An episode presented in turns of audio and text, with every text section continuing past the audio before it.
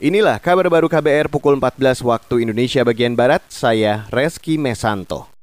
Presiden Joko Widodo meminta agar produksi massal terhadap alat tes PCR dan ventilator bagi pasien COVID-19 bisa dilakukan di dalam negeri. Jokowi mengatakan Kementerian Ristek atau Badan Riset dan Inovasi Nasional telah berhasil mengembangkan alat-alat tersebut.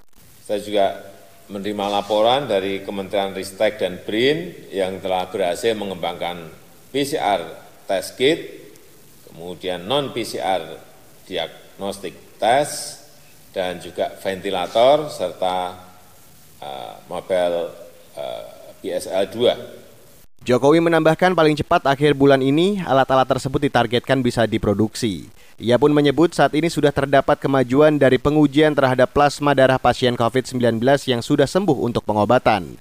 Jokowi berharap inovasi pengujian-pengujian terkait COVID-19 ini bisa segera direalisasikan secepatnya. Beralih ke kabar selanjutnya, Peraturan Menteri Kelautan Nomor 12 yang mengizinkan ekspor benih lobster dinilai merugikan nelayan, perekonomian nasional, dan sumber daya perikanan. Sekretaris Jenderal Koalisi Rakyat untuk Keadilan Perikanan atau KIARA, Susan Herawati menyatakan, permen itu merupakan kemenangan bagi investor, eksportir, dan importir nelayan akan tetap menjadi pihak yang paling sedikit menerima keuntungan ekonomi meskipun mereka sebenarnya adalah produsen utama. Kami mencatat e, misalkan harga benih lobster di Vietnam mencapai 139.000 per ekor, sementara benih lobster tangkapan nelayan hanya dihargai sebesar 3.000 sampai 5.000 di dalam negeri. Sekjen Kiara Susan mengatakan salah satu bentuk pro investor adalah penghapus ketentuan yang melarang penjualan benih lobster untuk budidaya. Selain itu, pengubahan aturan eksportir harus melakukan kegiatan pembudidayaan lobster di dalam negeri. Beralih ke kabar dari mancanegara, Selandia Baru tengah bersiap mengakhiri lockdown atau karantina wilayah akibat pandemi COVID-19.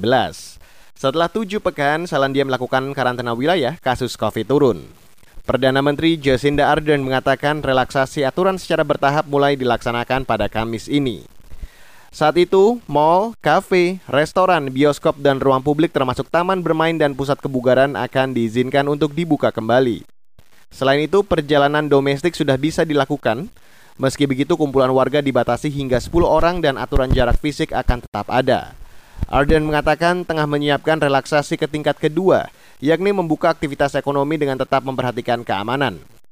Selandia Baru telah melaporkan sekitar 1.500 kasus infeksi COVID-19 dengan jumlah kematian 21 orang. Demikian kabar baru KBR, saya Reski Mesanto.